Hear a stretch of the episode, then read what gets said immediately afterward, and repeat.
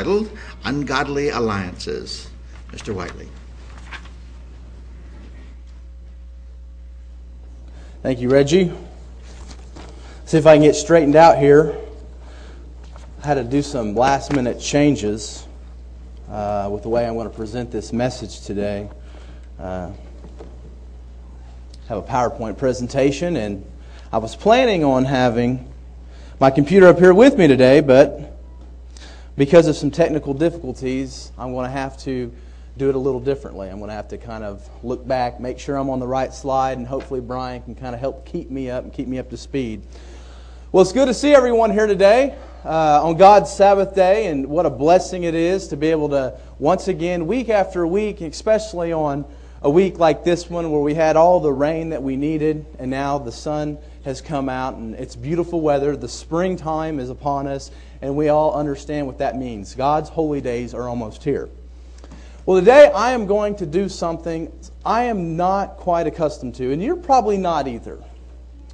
I'm going to do something a little unusual, something I don't usually do, and that is I'm going to talk about one of the most ungodly people in the entire Bible as the primary character of this message. Okay, and this is something that a lot of times we don't wake up on Sabbath morning and think to ourselves, you know, when I go to church today, I want to hear about ungodly people. Okay? It's just not something we're used to. Usually we wake up and we think of, you know, the, the, the, the other characters, such as the ones that were righteous, the ones that, you know, had humility before God, the one who were humble before God, the one who loved God, loved God's righteousness, the ones who were bold in the Spirit, people like David, people like Samuel, Abraham, you know, the big wigs, right? And of course, Jesus Christ. But today, I'm going to change from that a little bit, okay? And we're going to look at someone, like I said, who is probably one of the most ungodly, idolatrous, wicked, and evil persons in all the Bible. And this person is someone I would put in the category of less known Old Testament characters. Okay? The person is, obviously, you can see on the screen, King Ahaz of Judah.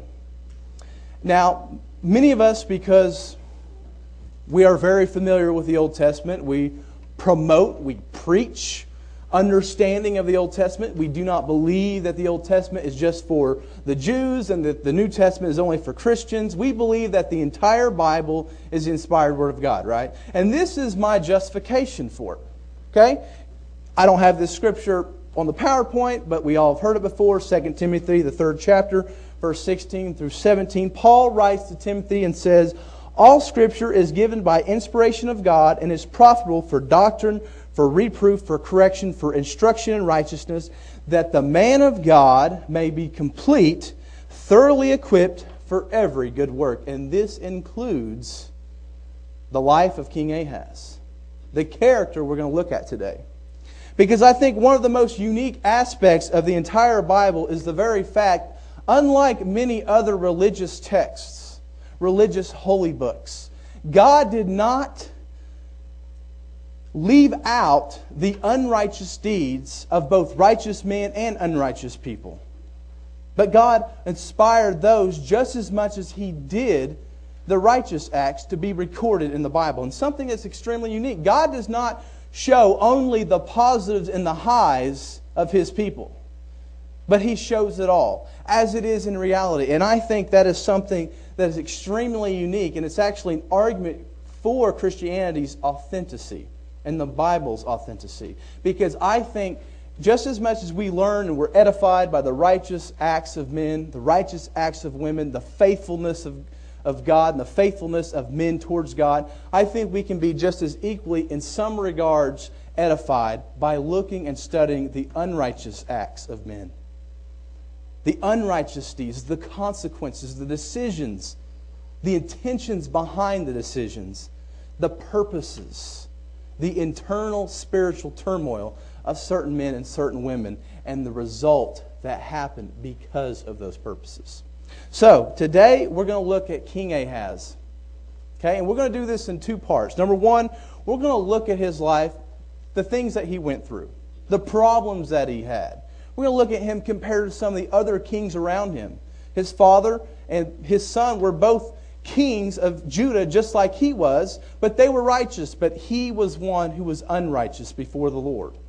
So we're going to look at all the pitfalls that he did, all the things that he was involved in, the political issues, the troubles, his decisions, his apostasy, his idolatry. We're going to look at all that. And then afterwards, we're going to try to glean and infer from his life spiritual principles for us today.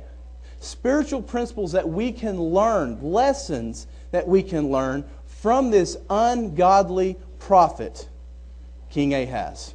Okay? Make sure this is on here. Uh, like I said, I might get a little mixed up because I'm I'm having to do it a little different. I'm going to be having to look back. But the first thing that we need to do today is we need to ask the question who is this King Ahaz? Who is this guy, king of Judah? Like I mentioned before, King Ahaz was a king of Judah, and he had a father, King Jotham, that went before him that was righteous before God. Hardly anything in the Bible is recorded negatively about his father. And the same goes for his son. King Ahaz was about 20 years old when he began to reign. He was about 20 years old when he began to reign, and he did it for about 16 years. And this was the year around 735 BC, give or take. There's some interesting details about the beginning of his reign that scholars argue about, stuff that we really don't need to concern ourselves with. But he began to reign in not just a crucial time in Judah, but in a crucial time for Israel and Judah. His reign is actually going on when the northern ten tribes of Israel fall to the Assyrian Empire. He was reigning in Judah when this took place. This was about 722 BC when uh, the Assyrian Empire swallowed up Israel. And just a background knowledge, just to keep us up to speed, we have to make sure all of us are clear. We understand what's going on in ancient Israel. We know that there was three kings that ruled over Israel when it was a united monarchy. We got Saul, the first king, then David, then David's son Solomon. And after that, in the year somewhere around probably 931 BC, somewhere around that area, the nation split into two. The nation split into two, with the ten northern tribes being the kingdom of Israel, and the southern tribe being the kingdom of Judah. And one thing that's interesting is that both kingdoms, when they were divided, had the same amount of kings. Both of them had 20. But Israel did not have a single righteous king in all its history. Not a single righteous king in all of Israel's history compared to Judah, who had many righteous kings before God. And this is going to be something that's going to be very interesting when we look at the life of King Ahaz, because something in the way the Bible introduces this character actually kinds of, kind of tries to compare him not to the kings of Judah, which were many of them righteous, but the kings of Israel, those who were unrighteous.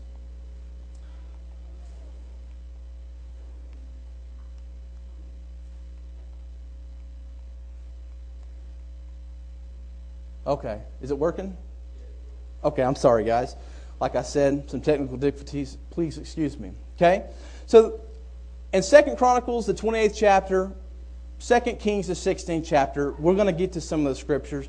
But what it says about Ahaz is that Ahaz did not walk according to his father David, but walked in the ways of the kings of Israel. He walked in the ways of the kings of Israel. Now, you got to remember, this is very interesting. Because here you have a king of Judah being summarized and compared, his life swallowed up or summarized, capsulated, as being like those of the kings of Israel. You have a southern king in the kingdom of Judah making is or making Judah start to perpetuate the same sins that Israel was getting itself in. King Ahaz was going to set a completely different precedent in Judah. He's not going to be like his fathers were like David, like his father Jotham, or like even his son Hezekiah. But one of the things that's very interesting here is that his acts is going to have great consequences for the kingdom of Judah. Some of the things that he does, the decisions he does, and a lot of it's going to surround his idolatry, his lack of faith in God, and his, like the title of this message today, his ungodly alliances. His ungodly alliances. So let's turn to 2 Kings 16. And let's pick it up in verse 1. And we're just going to see what 2 Kings has to say. Just summarizing as they introduces this character, Ahaz, to us. This is what the author of 2 Kings has to say. It says right here, in the 17th year of Pekah, the son of Remaliah, that is the king of Israel, currently, Ahaz, the son of Jotham, king of Judah, began to reign, and Ahaz was 20 years old when the, he became king. And he reigned 16 years in Jerusalem, and he did not do what was right in the sight of the Lord his God, as his father David had done. But he walked in the way of the kings of Israel. Indeed, he made his son pass through the fire, according to the abominations of the nations whom the Lord had cast out before the children of Israel. He sacrificed and burned incense on the high places and on the children of Israel, or on the hills and under every green tree. So King Ahaz is beginning or perpetuating this great sin. And one of the things he does, which is called the abominations of the nations, is he's passing his kids, passing children through the fire. And this historically is known as child sacrifice. Child sacrifice. He made his son pass through the fire. We see this all throughout the Bible in the Old Testament. God, before ancient Israel was to go into the land of Canaan, he made sure to tell them, do not follow after the nations and pass your children through the fire. And the reason is, is because this was extremely prevalent in the ancient Middle East, ancient Near East. This was a cultic ritual in the religious days of Old Testament Israel that many of the nations did, and it, orig- or it originated of the pagan god or deity Moloch. The purpose was to try to appease the false deities to secure their protection, to secure their alliance with the God, to try to make sure that, especially before battle, that they would do this so they would secure a victory. And this is what was going on with King Ahaz. Now, this is foreign to me and you. I'm pretty sure that none of us are probably involved in anything like this. Mean, none of us have probably ever passed our child through the fire. We may have thought about it a few times, might have reached for the matches, but we haven't done it. Okay? So this is kind of strange things going on right here. And obviously, it's detestable in the sight of God. It is something that God calls a part of the abominations of the nations. Okay? Something else he did was he sacrificed and burnt incense on the high places and hills under every green tree. Under every green tree. Now, this no doubtedly involved idolatry, false worship of paganism, false worship of other gods, and outright idolatry. This is what Judah was now being perpetuated with because of this unrighteous king Ahaz sandwiched in between two righteous kings with his father and his son, but he chose not to go after the ways of David, but to go after the ways of the kings of Israel, which had no righteous kings in it. No righteous kings in it. Now, Ahaz faced great troubles. Ahaz faced great troubles. Okay? It goes without saying that a man like this is going to face a lot of problems. He is supposed to be in charge, the ruler over God's covenant people, the kingdom of Judah. And he's turning them into a nation of abominations. So we're going to look at some of the consequences and the purposes what King Ahaz went through. What King Ahaz went through. One of the first things we need to realize is we need to get straight three different people groups. Three different people and kingdoms. The reason I wanted to bring this slide in here is because some of these nations is easy to kind of get mixed up. The first one, we need to realize the kingdom of Judah, that's King Ahaz's kingdom. Okay? The kingdom of Judah in the south, below the northern kingdom, the ten tribes of Israel, the kingdom of Israel, which is Pekah's kingdom. Pekah's kingdom. Then, to the north of the northern tribes, to the north of the kingdom of Israel, you have Syria. And at this time during Ahaz's reign, at the beginning of it, you have a man named King Rezin who's ruling over Syria. And the last one, which we must, must make sure we don't get them mixed up with these two up, Assyria and Syria, you have the growing great empire of the kingdom or the empire of Assyria, which king is Tiglath-Pileser, while King Ahaz began to reign. So those are the three kingdoms that we have to get straight, and we have to kind of be able to distinguish from because these three kingdoms are going to play a significant role in King Ahaz's life and a significant role in the decisions that he makes, the decisions that he made. Okay? So the kingdom of Assyria in the north was an empire that was growing very rapidly.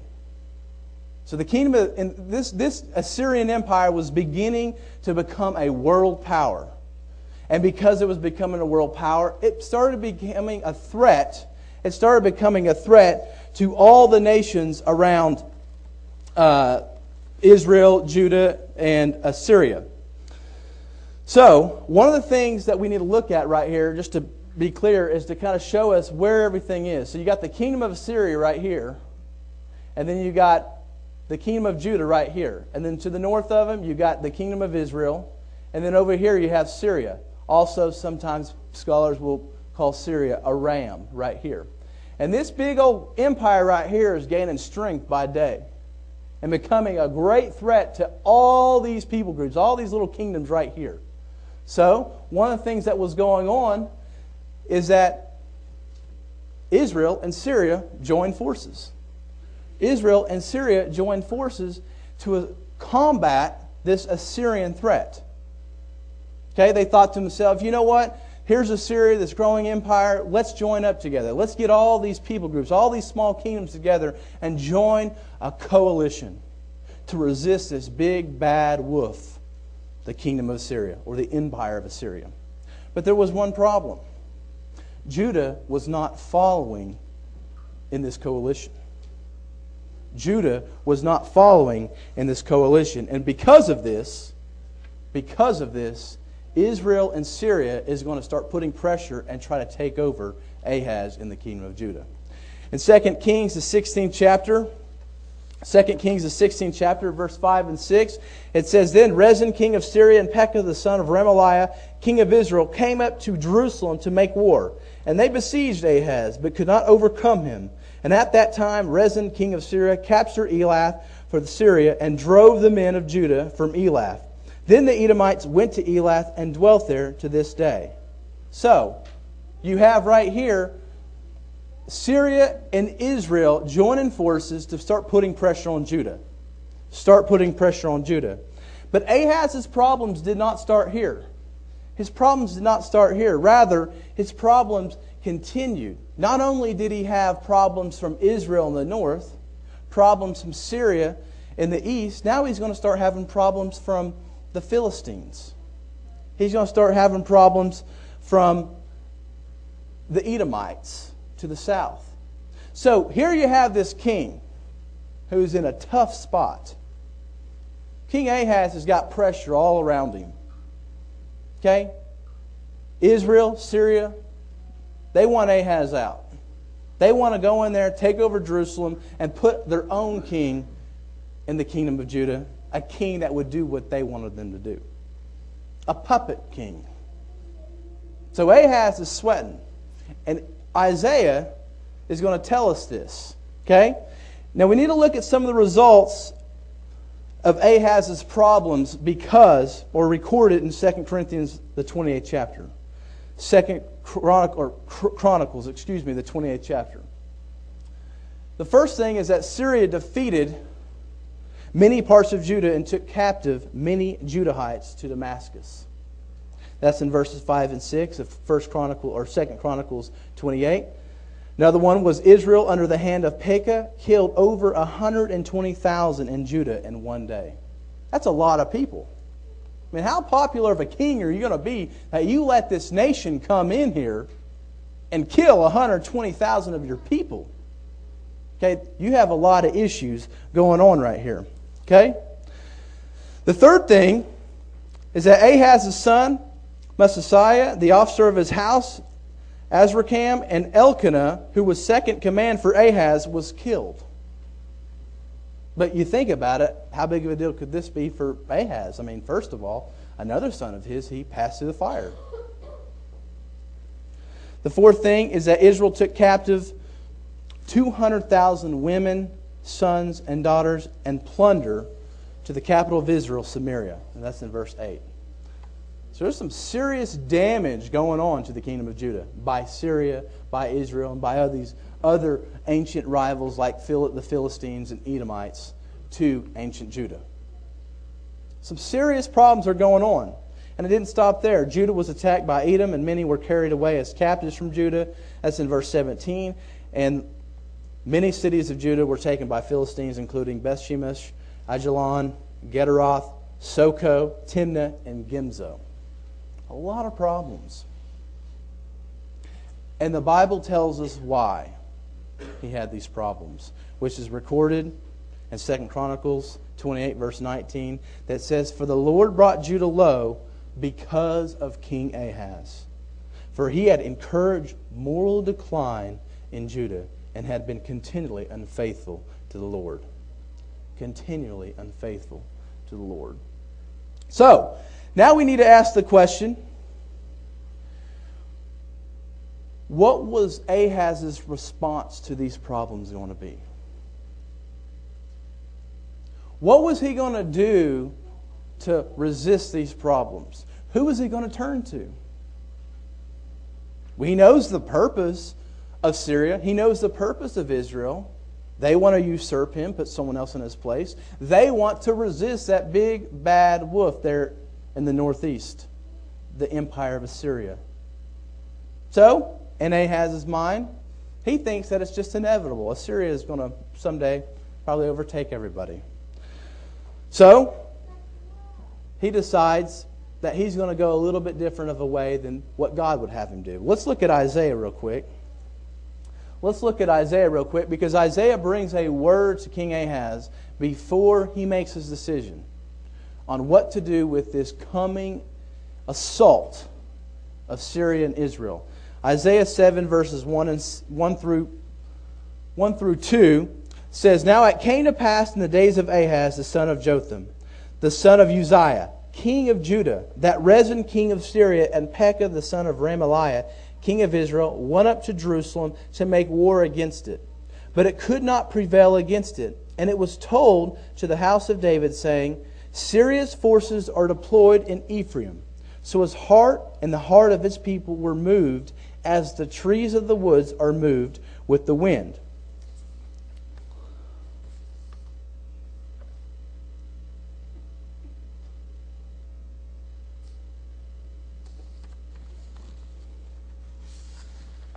All right, verse 3. Then the Lord said to Isaiah, Go out now to meet Ahaz, you and Shear-Jashub, your son, at the end of the aqueduct, from the upper pool on the highway to the fuller's field, and say to him, Take heed to be quiet. Do not fear or be faint hearted, for these two stubs of smoking firebrands for the fierce anger of Rezin and Syria, and the son of Remaliah, because Syria, Ephraim, and the son of Remaliah have plotted evil against you, saying, Let us go up to Judah, or against Judah, and trouble it, and let us make a gap in its wall for ourselves, and set a king over them, the son of Tabel. Thus says the Lord God, It shall not stand, nor shall it come to pass for the head of Samaria, or excuse me, for the head of Syria is Damascus, and the head of Damascus is Rezin. Within 65 years, Ephraim will be broken, so that will not be a people. The head of Ephraim is Samaria, and the head of Samaria is Remaliah's son. If you will not believe, surely you shall be established. Surely you shall be established. Okay? So we see that God is telling uh, King Ahaz not to worry about these issues coming before him, to trust in him. He wants, Isaiah, he wants him to trust in him. God had plans to judge Israel. We know that this took place. Israel is going to be judged. Israel is going to have their day. And Ahaz is being told by Isaiah from the direct word of God to trust in God trust in God. Believe in me. Do not fear these people. Do not fear those who are coming after you. Now, did Israel make a big, big hole in Judah? Did it damage Judah? Yes. But it didn't take Jerusalem. It did not take King Ahaz. And much of the reason why there was a lot of problems with King Ahaz and that Judah had to withstand a lot of unnecessary damage was because of what's going to happen next Ahaz's decision. He doesn't care about God. He doesn't care about trusting in God. He doesn't believe Isaiah. He doesn't want to have anything to do with that. But rather, he wants to trust in an ungodly alliance. He wants to trust in an ungodly alliance. And something just to kind of bring out real quick uh, that even in the midst of Ahaz's sin, even though he was unrighteous, even though he was, you know, called one of the worst kings of all of Judah, someone who was bringing and perpetuating the sins of Israel into the kingdom of Judah, God still had patience. God was still willing to help King Ahaz against these evil forces that were coming at him from Syria and Israel in the north, and those other forces that were coming at him in the south. He had all these issues going on around him, and all these things that he was entangled in, all these sins, passing his son through the fire, all this idolatry, all around the kingdom of Judah. But he still could have had God's help if he would have just repented and believed in God. God had much patience with King Ahaz. Much patience with King Ahaz. Uh, but he refused, obviously, and we're going to see that here in a minute. He refused. He refused God's help. And the second Kings, the 16th chapter, we're going to read in verses 7 and 9. 2 Kings 16, verses 7 and 9 says, So Ahaz sent messengers to Tiglath-Pileser, king of Assyria, saying, I am your servant and your son. Come up and save me from the hand of the king of Syria and from the hand of the king of Israel, who rise up against me. And Ahaz took the silver and gold that was found in the house of the Lord and in the treasuries of the king's house and sent it as a present to the king of Assyria.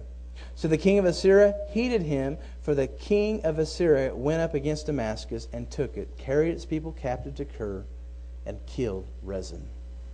Now, Assyria did do this, but he did not do this just to appease the kingdom of Judah and Ahaz. Look at the consequences that's going to happen. Assyria is going to basically rob the house of God because Ahaz is saying, Look, oh, you physical, strong empire, come and save me. I don't care about the God of all the universe. I'm going to rely on you. You're the big bad wolf in this big place here. You save me. You save me. So he thinks he's going to outwit, basically, he thinks he's going to outwit King Pekah and Rezin of Syria and instead of aligning himself with them, hey, I'm just going to go and align myself with the winner. I'm just going to jump on the bandwagon. You know, the winners, the ones who's probably going to take over uh, all of us anyway. Okay? So Ahaz gave King Tiglath-Pileser tribute to return in return for protection. He literally was saying, Look, I'll just willingly be a vassal state to you. I'll willingly give you all this gold, all this silver in the treasury of, of my God's temple. This was a cowardly move. A cowardly move. I mean, can you imagine your king, who's supposed to be the king of your empire, saying, basically giving up and saying, Well, we're just going to go over here and be the slave to the big Assyrian empire? Can you imagine that? And how much faith are you going to have in a king that's ruling your empire like that? Probably not very much. And especially since it was done in such an ungodly fashion. And since in such an ungodly fashion.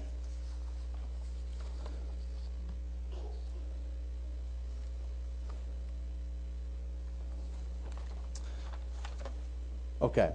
So, right now, Ahaz is aligned with Assyria basically giving all the silver, all the gold to King Tiglath-Pileser.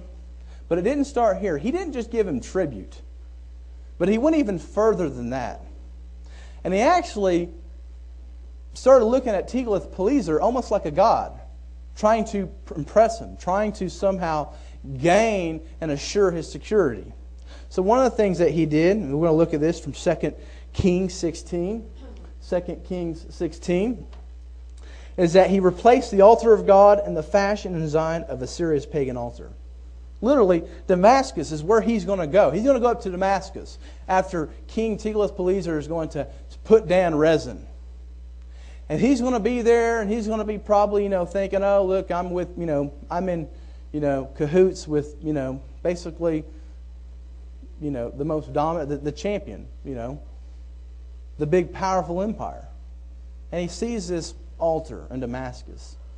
And he decides he's going to send plans back to his priest to have it built. He's going to start willingly and just, you know, anything he can do to impress the Assyrian, the Assyrian Empire, he's going to do. So he sends back word. He has this new altar placed in the house of God. This new altar placed in the house of God. And he demoted God's altar to a place of secondary importance and used it to practice pagan divination. If you look in there in 2 Kings 16, verse 14, it says that he replaced that altar and he moved the altar, the bronze altar of God, to a different place for his personal use, for his inquiries, is what the Bible says. And you look at that word and you look at some of the background information that he used it for divination. Another, if you look at Deuteronomy 18, verses 9 to the rest of the chapter, another abomination of the nations sorcery, divination. Okay? Another thing he did is he changed several furnishings in the temple. He basically completely decided, you know what? I'm going to come in here and I'm going to move everything around. I'm the king of Judah. I'm going to change all this stuff. I'm going to actually, I'm going to take away gold from the temple. I'm going to give it to Assyrian. I'm going to do all these things.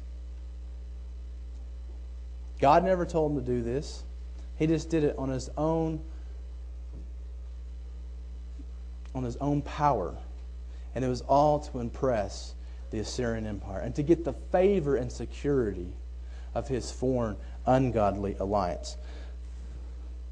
Second Chronicles 28 also lists a few things. Number one, he sacrificed. He sacrificed to the gods of Damascus. He sacrificed to or shut up the doors of the house of God. He wanted, you know, probably this was something that the Assyrian emperor, the king of Assyria, wanted him to do. Because if you're, you know, a big time emperor or king, you want to make sure that the people who you govern aren't getting too religious. Because religion, what does that do? If they have their own individual religion, that might in future promote some sense of independence and maybe revolt. So that's what he did. And another thing he did is he set up altars in high places in every city of Judah in honor of foreign gods in verse 26 in honor of foreign gods. And Ahaz's purpose, all this was done to impress and keep on the good side of, king, of the king of Assyria. And Ahaz would soon die as one of the most apostate kings of all of Judah. Apostate kings of all of Judah. So now let's ask ourselves what can we infer from this life of King Ahaz? What is it, some spiritual lessons we can learn? You know, it's unusual. We usually don't look at the kings of idolatry when we go to church, like I said in the introduction. But there are many spiritual things that we can learn. One of them is, is that God demands our total devotion. God is not concerned with you being devoted to Him, He's concerned with you being fully devoted to Him. Number two, trusting in foreign alliances and not God leads from a relationship with God. Trusting in foreign alliances and not God leads from our relationship with God. And we have to ask ourselves who's our Syria Israel alliance? Maybe it's debt. Maybe it's someone we work with. Maybe it's spiritual oppression. Maybe it's ourselves not thinking like we're adequate. We have to ask ourselves in our life, what is coming at us? And who is our Assyrian alliance? Who are we tempted to try to align with? Flesh and blood? Just relying on ourselves? Seeking help from ungodly measures? We have to try to identify this. Another thing that we have to remember is that God is patient, but his judgment is sure. God is patient, but his judgment is sure. And we see this with King Ahaz because look at all the unrighteousness that he did, and God was still willing to help him. And he did because it wasn't Judah's time to go into captivity.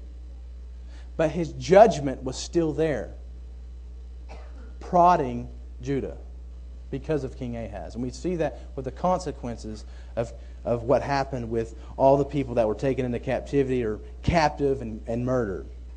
And the last thing is, our sinful decisions can have a negative consequence on those around us. And that's something we have to remember.